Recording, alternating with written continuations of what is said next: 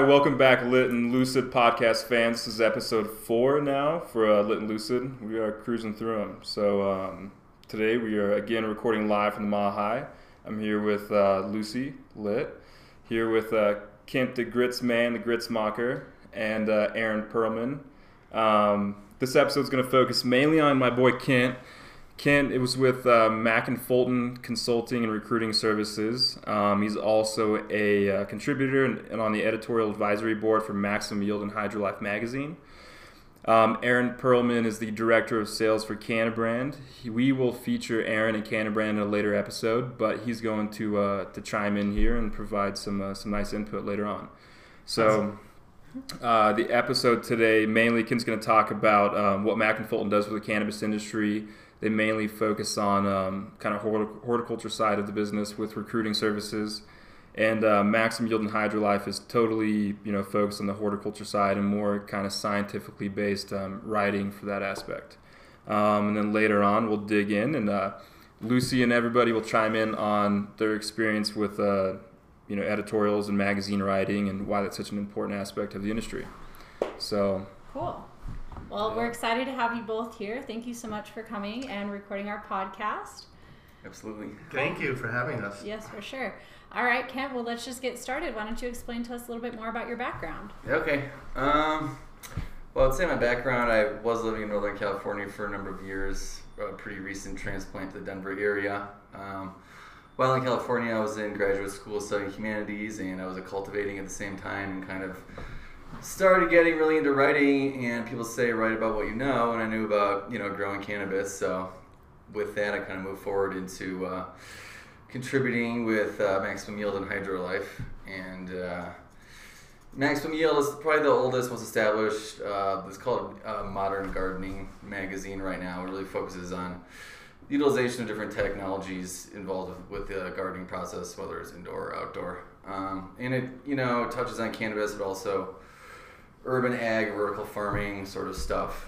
And then Hydrolife is their other magazine that's cannabis specific, which has actually just got rebranded, and the new name is going to be Maximum Yield the Cannabis. So, um, with Hydrolife, I'm a little bit more involved. I'm on their editorial advisory board. Um, Hydrolife is located in Canada, up on Vancouver Island. So I've been kind of helping give them some market advice on what's going on in the states, Colorado specifically, and um, with Mack and Fulton, I'm the co-founder, and uh, we're a recruiting firm. Um, you know, looking at the industry as a whole, um, a lot of other recruiting agencies out there really focus on entry level jobs with bud tenders and trimmers and things along those lines. While we're kind of going at this with the more, I guess, technical approach, um, focusing a lot on equipment side of the, of the industry, you know, ancillaries and lighting and nutrient lines and uh, finding more technical hires with like organic chemists, electrical engineers, things along those lines, and um, also lots of qualified salespeople. So if you're a salesperson in hydroponics, look me up. where can I find you? LinkedIn or where else you guys at? Yeah, we are. Um, you know, on LinkedIn we have a page Mack and Fulton, and then. Uh, you know, our website, if anyone remembers this, is www.mandfconsultants.com. And um, we have a decent presence, you know, online as well with social media, things like that. So there you go. It's kind of a brief summary of what's been going on. Busy. That's what it sounds like. A lot's been going on. yeah, I mean, in time, it's it's a cool thing to be a part of because uh, what my writing work has been kind of complementing the Mac and Fulton stuff with just making industry connections, but also getting our name out there. I think it recruiting is such a service based you know sort of business and these clients really want to trust you but also know that you know what you're talking about and all that it's pretty explicit on paper with like all the you know articles that i put out there so. So i mean what is your background in recruiting? Did you have anything before you for, formed mac and fulton or was it just kind of like hey we see a need let's go after that need yeah i mean to be honest you know i didn't have a background formally in recruiting and uh, actually one of my best friends um, back home in wisconsin where i'm from had been doing technical recruiting and engineering for well over a decade, and he was doing really well with it. And we, you know, I was involved in the in the cannabis space again in Northern California, and uh, we kind of decided to combine forces. So I think he's been real lending the kind of the real business sense as far as the actual brass tacks of recruiting is going on. While I've been doing more of the back end, you know, putting together a website, making connections in the industry, um, you know, kind of doing whatever kind of grassroots marketing sort of stuff I can do, you know. So kind of trying to feed off each other's strong points and weak points, but that's always a learning process. Isn't that mm-hmm. Like any business? I mean, there's books out there, but the best way to do it is just dive right in, figure it out as you go. And I yeah, you guys are doing it right. I like grass. I like grassroots. Honestly. Yeah, I mean we're bootstrapping it along, you know, so it's not without its moments of panic, you know. but so do you guys represent employees or the employer, or how does it work? Well, it's or? a little bit of both. both. I mean, generally speaking, you know, we'll we'll find a new client and they'll have it's generally pretty hard to fill a position. Otherwise, they would just do it themselves. Right. You know, so. Um, you know, for example, one of our first hires was with Hydrofarm out in the uh, San Francisco Bay Area. They're one of the oldest manufacturers of hydroponics equipment. They've been around since I think late seventies. Well, they wanted like a, a, lead quality control technician, and it was someone that could communicate well with customers, had uh, some formal education in electric in electrical, understood grow room design, and could pass a UA. So that was no small uh, feat. so yeah, generally speaking, you know they'll come to us with qualifications like that, and then we'll um, pretty much start digging and, and try and find a candidate that matches their profile. And, uh, you know, they'll come our way various ways. I mean, we've got a decent online presence that candidates can kind of track us down. Otherwise, you know, that also leads back to kind of the maximum yield stuff that, that's been built, helping me build a network in the industry as well. Um, especially more in the equipment based, product based stuff, which we're more used to. We do a lot of trade shows, yada, yada, yada, talk to a lot of I don't know, salespeople or technical guys that are kind of ready to shift gears or something. Yeah. So. So what's the most difficult part of your job right now, or let's say, difficult part of building the business? Um, I mean, there's a lot of facets if you're a two man startup. You know. um, what I've learned, you know, before this, like I said, I was working as a grower and I was in grad school, and I could kind of you know, walk to the beat of my own drum, and I still am to an extent as a business owner, but I really have to depend on other people's actions and timeliness, et cetera, et cetera, in order for you know to close a deal. So it, uh, really, a lot of things have to align. You know, whether the candidate's position in life compared to what you know what the, the client's looking at. You know, someone's career projection, even their personality and all that. And yep. occasionally, we can be three or four months into a search and have somebody. Uh, pretty much getting an offer or get an offer and then something will fall apart last minute over some really weird right. nuanced thing in someone's personality so yeah it can get frustrating so I was just listening to a podcast yesterday. It was called Sh- uh, Shaping Fire, I think that's what it's called. And they were talking about how it's hard in the cannabis industry to get employees because you have both. You have people coming from the cannabis industry who's been in it when it was a black market, and now they're emerging into legalization. And then you also have people coming from corporate America coming into cannabis, and they have that business and corporate background, but they don't really know much about cannabis. Yeah. So where are you kind of seeing?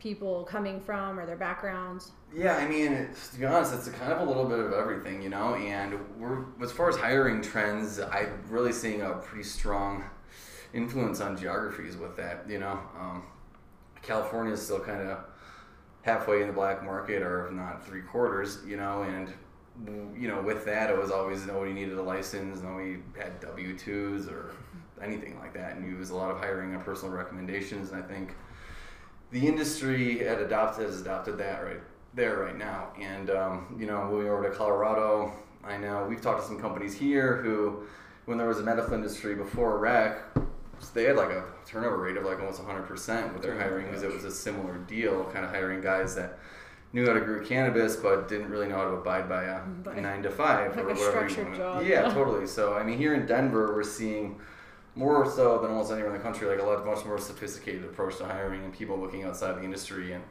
it takes some creativity and some critical thinking to really figure out how someone's, uh, you know, outside experience might apply, which, you know, is actually one of my favorite parts of doing this is kind of figuring that out with, with candidates, you know. Um, and then looking at the East Coast, it's almost a lot of these these businesses are getting run like real deal I don't know, pharmacy companies or medical yeah. companies, and they want to see specific things on resumes, and it's real structured, real brass tacks. So I think, yeah, I think right now, timing and geography is kind of dictating different patterns in different areas. And then I think California in a, in a little bit more time is going to come back around, and it's going to be they're going to be hiring more like Colorado, especially once compliance issues really start coming to light, things really start getting enforced, and people start getting in trouble and losing money. you know? Yeah. No, I see that. I mean, at Los Sueños, we're the same way. Um, I mean, we're such geographically, you know, isolated down there that even temp work is hard to find. Let alone upper upper level executive staff still hard to find. Um, there's still such a stigma against cannabis too that that makes finding people to take that step into cannabis hard. Um, there's you know you have to worry about banking. You're getting your own personal banking account shut down from just getting a paycheck from a cannabis business. Mhm. We've had multiple employees lose their bank accounts because of that. On top of that, the big one now is you're finding you know millennials like ourselves or you know a generation older than us are trying to settle down and get housing. Well, there's a lot of lenders that will not lend money to cannabis industry industry individuals. So there's separate lending companies that are com- coming out that are specifically focused on cannabis businesses. Um, on top of that, insurance. There's hardly any insurance for people that come in the industry. Um, I mean, there's so many aspects of just employment that's difficult within the cannabis industry that still has to change to make it more enticing, I guess, for higher level, more educated, sophisticated invi- individuals to come into it. Um, so I think there's still still a long ways to go with that for sure. Yeah, it's a good point. We've done a search for a, a Denver company here for like a, a compliance director, and we really went the full gamut with that one. We had your younger kind of cannabis professionals from the Denver area that had been at a dispensary here or there for a few years and had done compliance and kind of knew the, the moving parts of the game kind of on the micro level, but they wanted somebody that was coming from that had a law degree and was coming from like the medical field and like you know that had managed a lot of people and was used to dealing with government agencies and all that. Mm-hmm. So looking outside of the industry, we were blindsiding a lot of people. Right. so you want to work in the weed industry? Of like, no. so there's a lot of different reactivity then. The guys knocking on our door that are really antsy to get in. You know. So yeah, that's an interesting point.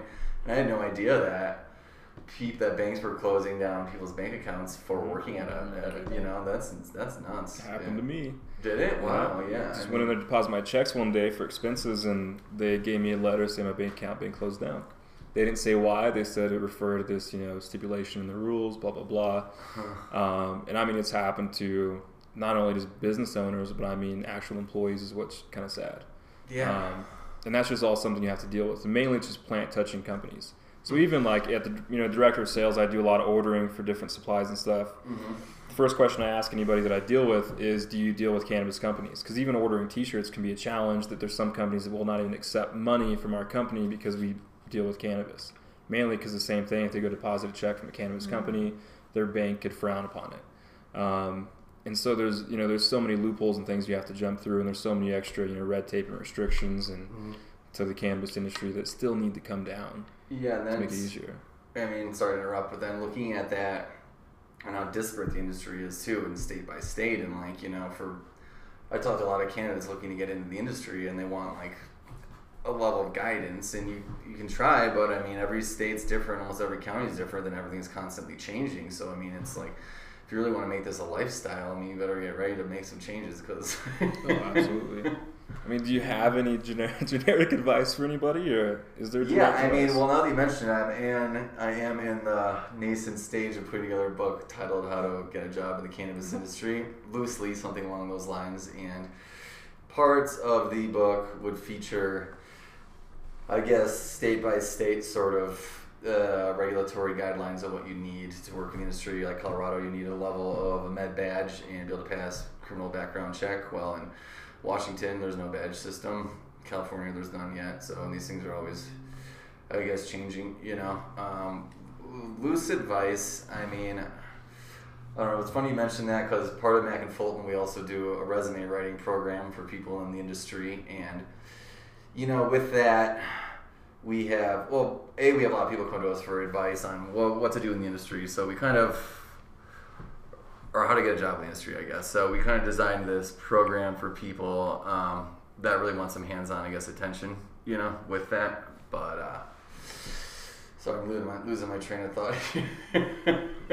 that's part of So. I have a question. I have a question for you, Kent. yeah. It- You, uh, I noticed that some of the people, some of your clients are looking for employees with uh, history and working in the cannabis industry? Are you having? Is that something like how do you? I mean, that's tough when the industry is such a baby, right? Yeah, I mean, and that is a struggle, you know, and um, I don't know. You, you do find the occasional candidate out there that has like, you know, a bachelor's from UC Davis in horticulture and a couple years growing at some place, and they're hard to find, you know. Um, so I don't know. It's kind of unique to every you know to every client we have. Um, again, in the Denver area, we're seeing a lot more companies looking willing to look outside the industry. Mhm. You know, Mhm. that so makes sense. That makes sense. I think some flexibility there. Um, a little diversity is important. right? I mean, yeah, yeah, absolutely. You know, and then to go back to that resumes program thing, now I'm thinking a little bit clearer that a big part of that is helping people explain what they've done outside the industry, within the industry. Yeah, and then you actually like spell it out. So it'll be, you know, um, I don't know, you highlight competencies as opposed to work history, you know. So if you were doing insurance sales, well, you have sales experience, but you're also used to working in a regulated industry, you know. But mm-hmm. for a hiring party in the industry to look at that and pull that out of there on their own, they might not even re- register, you know. So it's really taking a creative step and doing the thinking almost for like the hiring party and how this person might apply.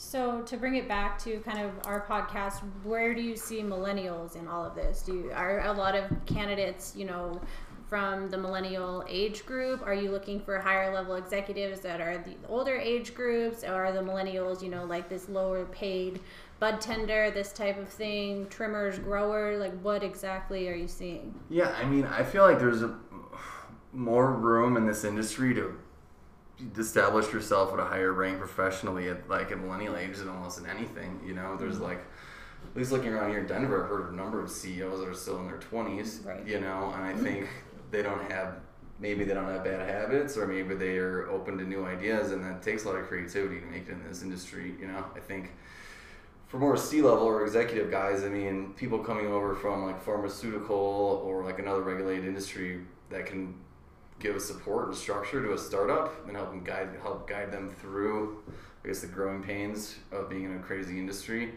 There's a lot of value there, you know.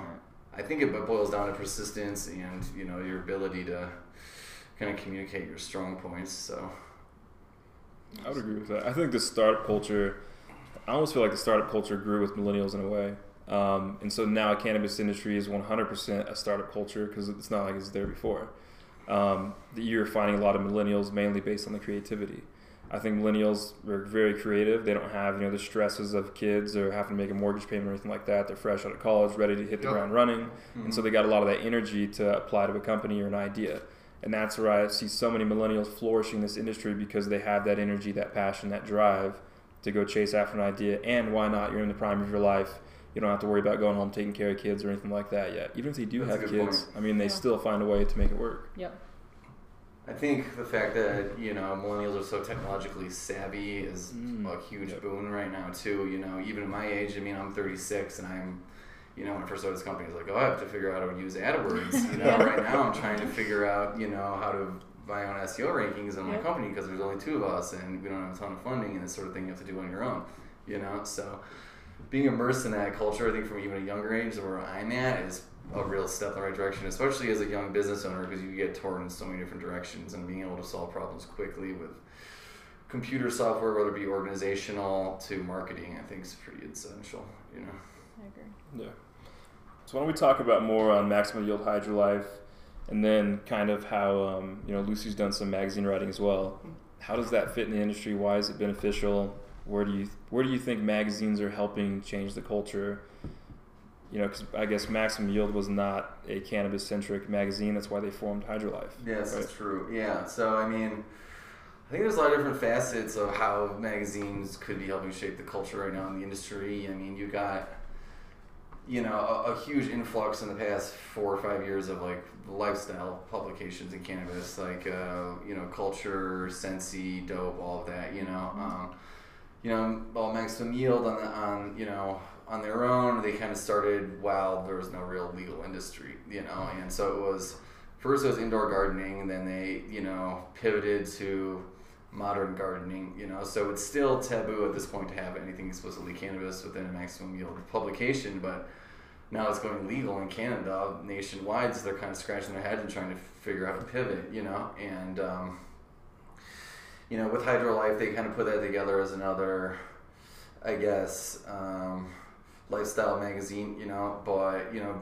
bringing it over to maximum yield cannabis, it's going to be more, uh, I guess, cultivation focused. You know, with a little bit of, of wellness in, in there. You know. Um, so I mean, as far as how they're shaping the culture, you know, I think well, at least with Maximum Yield or Hydrolife, you could pick up a magazine, and if you were trying to figure out, learn more about cultivation, and you want a fairly reliable source, and you didn't necessarily have many places to turn, I think that there's a good outlet right there, you know. And then I don't know, like Marijuana uh, Venture magazine is pretty solid with like you know business advice, especially if you're running a startup. You know, I mean, you could be digging through Google for hours and hours trying to find tips on your job, where all these are can kind of be in one place. You know.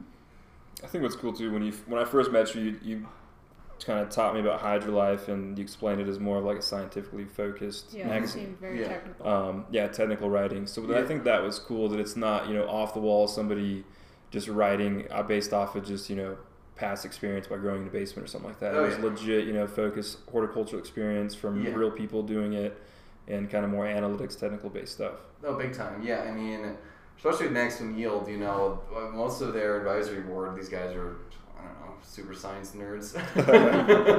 you know, and they they break it down, you know, and, I, it's it's some helpful info, and it's beyond just cannabis. There's a lot in there about sustainability. I like wrote an article about desalinizing water and you know things like that, and then you know a lot of different tips if you want to grow a small hydroponic organic vegetable garden at home, in different ways and different tricks to do that, and it's a vibrant magazine. You know, they've got a good following, and they've been on the shelves of most hydro shops in the states and Canada now for free for quite a while. So Cool.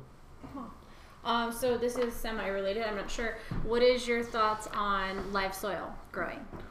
on live soil growing. Well, I mean, again, I'm no scientist. You know what I mean? Yeah. I think it definitely has its benefits. I mean, I can, you know, as a grower, I was kind of nerded out more on the logistical side of things. And if you're going organic, you definitely don't have to haul pallets of soil in every season. Right, right. So, yeah, just reuse your soil. Yeah, so sustainably, yeah, absolutely. You know, um, I think there's there's a huge perk right there. I think you have to be a little bit more developed in your understanding of fertilizers and nutrients and how they react with what you already have in the soil. Right. You know? I think if you go with a, you know, some sort of substrate that doesn't have anything additives in it already, it, you can follow the nutrient directions on a bottle a lot easier without running into hiccups. If that makes sense. So, are you seeing that more grows are turning to like these organic, sustainable methods, or we still have a lot of like chemicals and pesticides and fertilizers and things like that in the cannabis? Or I mean, Just just kind of depends. swings both ways, Yeah. you know. In California for years, a lot of people just did what they felt kind of like doing, and a lot of my friends like were really into doing organic gardening, you know. But when you boil it down, at the end of the day, are organic pounds selling more for non? Not so much. No. I just Yeah. had this conversation earlier with a group, and she asked me to explain organic, and I said it's the most biggest misnomer in the entire industry is the word organic in the cannabis industry. For one, because you're not technically supposed to use the word organic, because you know organic is something that's certified by the federal government. The Federal government does not recognize cannabis as a legit, obviously compound or even legal substance, so they're never until it's federally legalized going to recognize cannabis as being grown organically. On top of that, there's a lot of people that don't even understand what organic growing is. They Yeah. think organic growing is pesticide free, and that's not the case. A lot of the fruits and veggies at your local supermarket, Whole Foods, Sprouts, any of those, are actually still used and cultivated with pesticides. They're just organic pesticides. Um, and so, I mean, at Los Sueños Farms, we don't use the word organic; it's taboo. We use the word natural, natural grown, grown outside in the you know the actual you know Sun. soil, the sun, um, the native soil, the native terroir. Um, and that's something that I think is important that you use nature to just take its course and do its thing.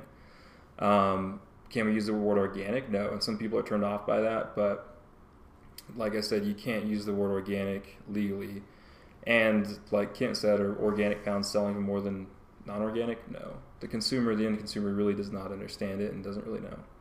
Yeah, I think with that, I actually just did a piece for Hydrolife in their last edition that got published about like you know the quote unquote the future of craft cannabis and whether or not it'll survive. And I think in certain scenarios, yeah, and I think that's in time where this real deal kind of organic thing's gonna come into play, where some guy can go get some brand that he knows and trusts and knows that it was grown in the specific, you know, soil that was amended the same way over year to year to year or something like that. And it could probably command a higher price, you know, but right now I think everything's so in flux and everybody's just struggling for a foothold in the market that real deal consumer buying patterns aren't even really established yet, you know. And I think if you look at a place like California, how it matures, like Sonoma County, yada yada yada, I think there'd be a lot more space there for like organic craft cannabis brands in places like Sonoma, and when it's like part of the tourist culture, then they're gonna go smoke like fine outdoor Right. grown cannabis, you know. But it's, it's part of the whole aura of the whole deal, you know. Well, as you know, Pueblo, Colorado hasn't really sustained itself as, as, Yeah. as like a Yeah, I don't think people in. Pueblo are that worried about organic cannabis. And I think, um, I mean, we, I just had this conversation literally an hour ago. Um, consumer preferences right now are based on price and potency in the recreational market. The medical market's a little bit different. Obviously, you know, they care about more terpene profiles and cannabinoids within it. Um, but the mainstream cannabis market right now is just 100% price, price and potency. What's the lowest price, the highest potency I could buy? Um, Which is organic is probably like 10th on the list of what people are looking for. Right, Nobody's yeah. turning over the box, looking at the ingredients, seeing what it's cultivated with, unless it's an edible and they're gluten free or something, or they have you know a nut or egg allergy or something. Um, so I do think you know, like you said, it's going to be a little niche, but that's all it's ever going to remain. I think it's just a little niche market, just Yeah. craft organic cannabis.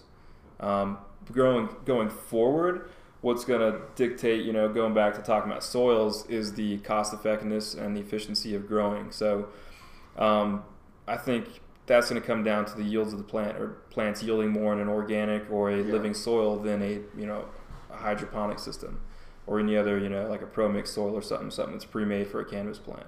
Um, and that's what's going to dictate you know what's keen going forward is just cost efficiency and yields. Yeah, makes a lot of sense. Yeah, but I think it's important. It is definitely important. Yeah, what do you think, Aaron?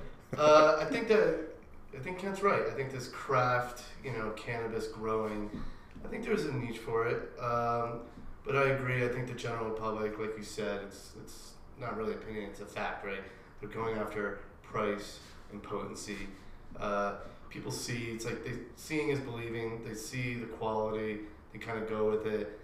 Um, I hate to compare the alcohol uh, to cannabis, but I mean, a lot of people do the same, right? They, they're going for potency and, and quality. They're not worried about, you know, the price too much. And I think there's always a craft, though. There's always going to be the connoisseur who's really deeply concerned about Oh, what's in their absolutely. plant. Mhm. This day and age, we're always concerned about what we're putting in our bodies, food, cannabis, and so forth. Right. So I think there's a big interest, and you know, I think there's always going to be an interest in that.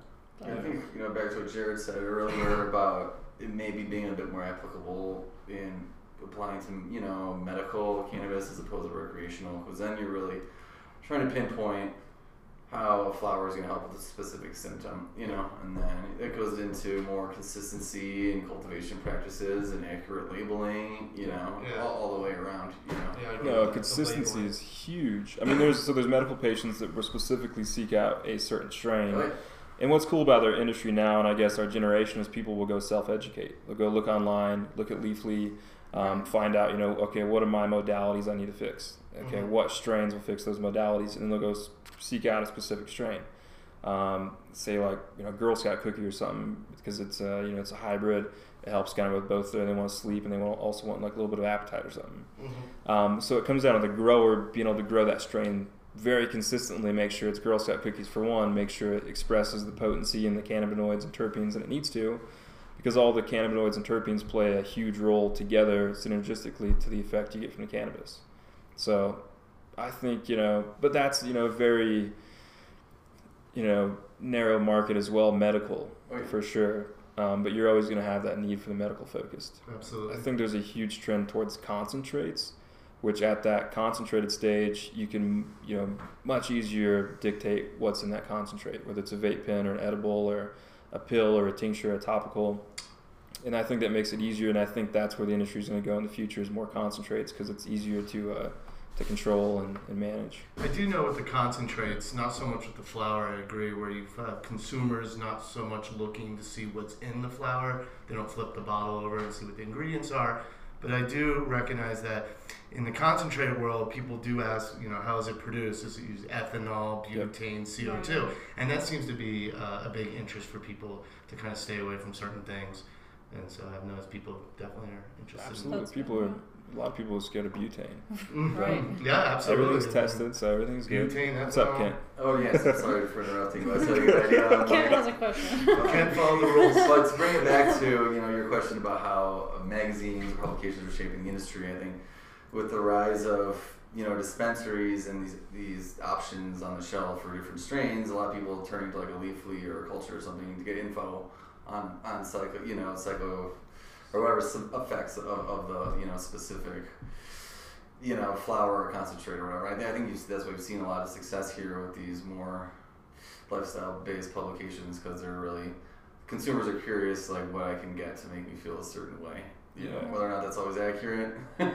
Well, that's You kind of what I've been seeing. Um, so I write for this Emerald magazine out of California. Oh, yeah, They're yeah. a small lifestyle um, publication, but that's what I've been emphasizing is like educating the consumer. I think our, the consumers just really don't know a lot Mm-hmm. Oh, yeah. about cannabis. It's a brand new industry. There's so many questions they should be asking their bud tenders, and then it also goes back to kind of employment, like how educated is your bud tender to be providing this kind of information on all these different products in the dispensary to the consumer yeah. and how comfortable is your consumer with asking the bud tender these types of questions? So it's both sides of it and i think that you're right. These publications and like online those kind of resources are good for the consumer because it'll kind of give them that information before they do go into the dispensary and they do have some sort of you know baseline education on what they're looking at Yeah, I actually did a piece for Hydro Life about like dispensary etiquette, you know, and it was mainly for people's first visit because like you've never been. you don't know no, it is can be kind of weird. and It's stressful, kind of. Sitting in the waiting I was room. stressed out. Yeah, It's probably it's another What ID do I need? Yeah, People are bead of gonna sweat ask me running down my questions, head. My name going on some kind of list. Right. Yeah, people bug out. Yeah. People bug out. but it's important and you know without information like that they don't know Indeed. I was frightened my first time. To be totally honest with you, there's like a big line. It's, it's intimidating. There's so many products. I don't want to feel like an idiot because I feel like everybody in there was just like well educated. And after a while, you go in there and you're like, who cares? You know, they're there to help you. Yeah. Our good bud tenders are there to help you, and they recognize that that hey, this person may not be that educated. It is my job and my duty to educate this individual and then give them something they want.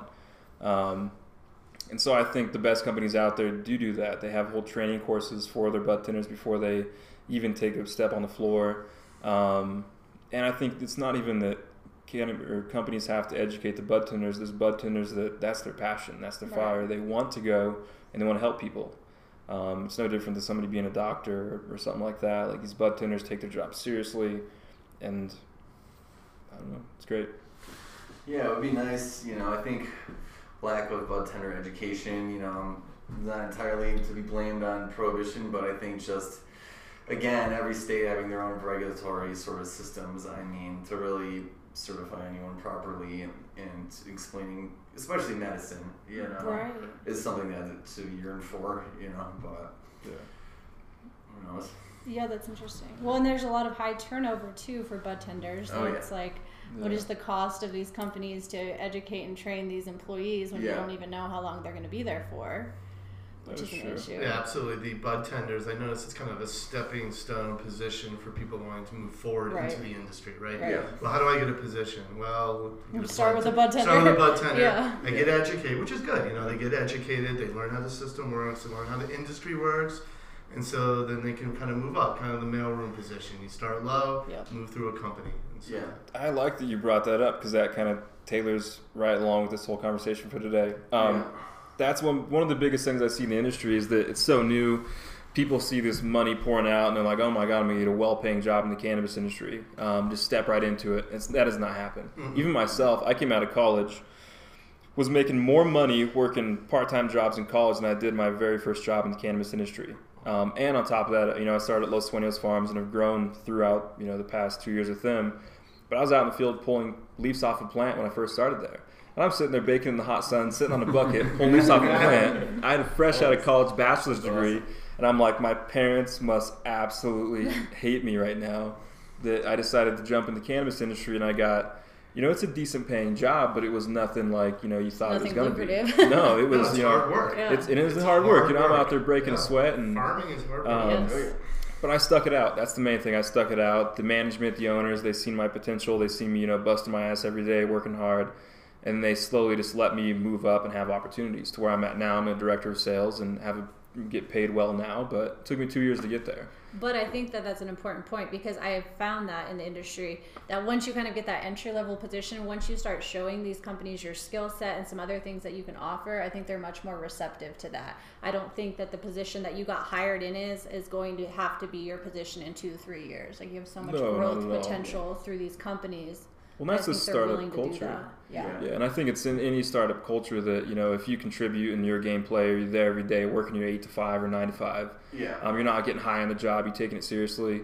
There's so many opportunities out there for you. yeah, I agree. Um, and I think with it being a startup culture and it being new, you can actually move up faster than probably more structured environments Yeah. anywhere else. Yeah, the opportunities there for sure. Yeah, because it fluctuates so fast and people move and What we've seen, at least around the Denver area, because I think that you know, just because you guys went, everyone went, the state went rec first here, so it's been this kind of more developed industry for a while. Is really high turnover rates in the industry, you know, especially on more of the entry level front. And I mean, to be honest, as recruiters, I'd rather see somebody who'd been at one job for five years straight than somebody who's worked at five dispensaries in the past five years. Right. You know, I think anyone's Definitely. look at it that way. So. Consistency.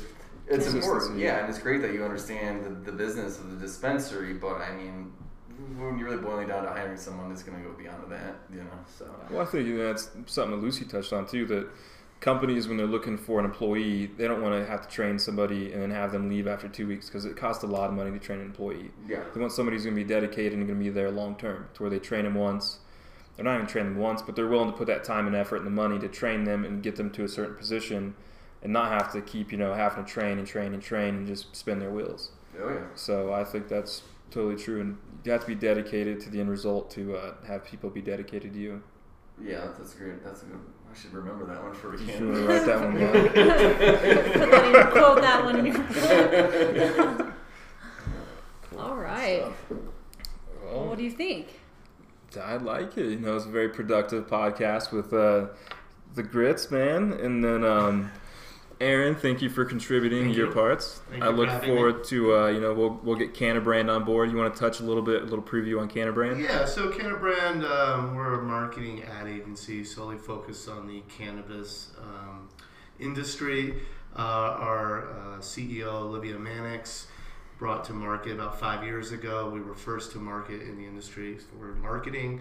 Um, we've worked with companies, uh, dispensaries, ancillary products, web, you know, web companies. So we've worked from A to Z with cannabis companies, um, shore to shore. We've done stuff in Canada. We're working with a couple clients in Israel right now. I spoke to a client the other day from Brazil. So it's really kind of branching out from the United States. We kind of like we're the charge on that for the Yeah. cannabis industry, but everybody kind of wants to be a player. Uh, but yeah, we work with digital marketing, uh, PR, uh, we have a copyright group, wonderful creative team, and so we'll speak about that moving forward uh, about Cannabrand. Cool.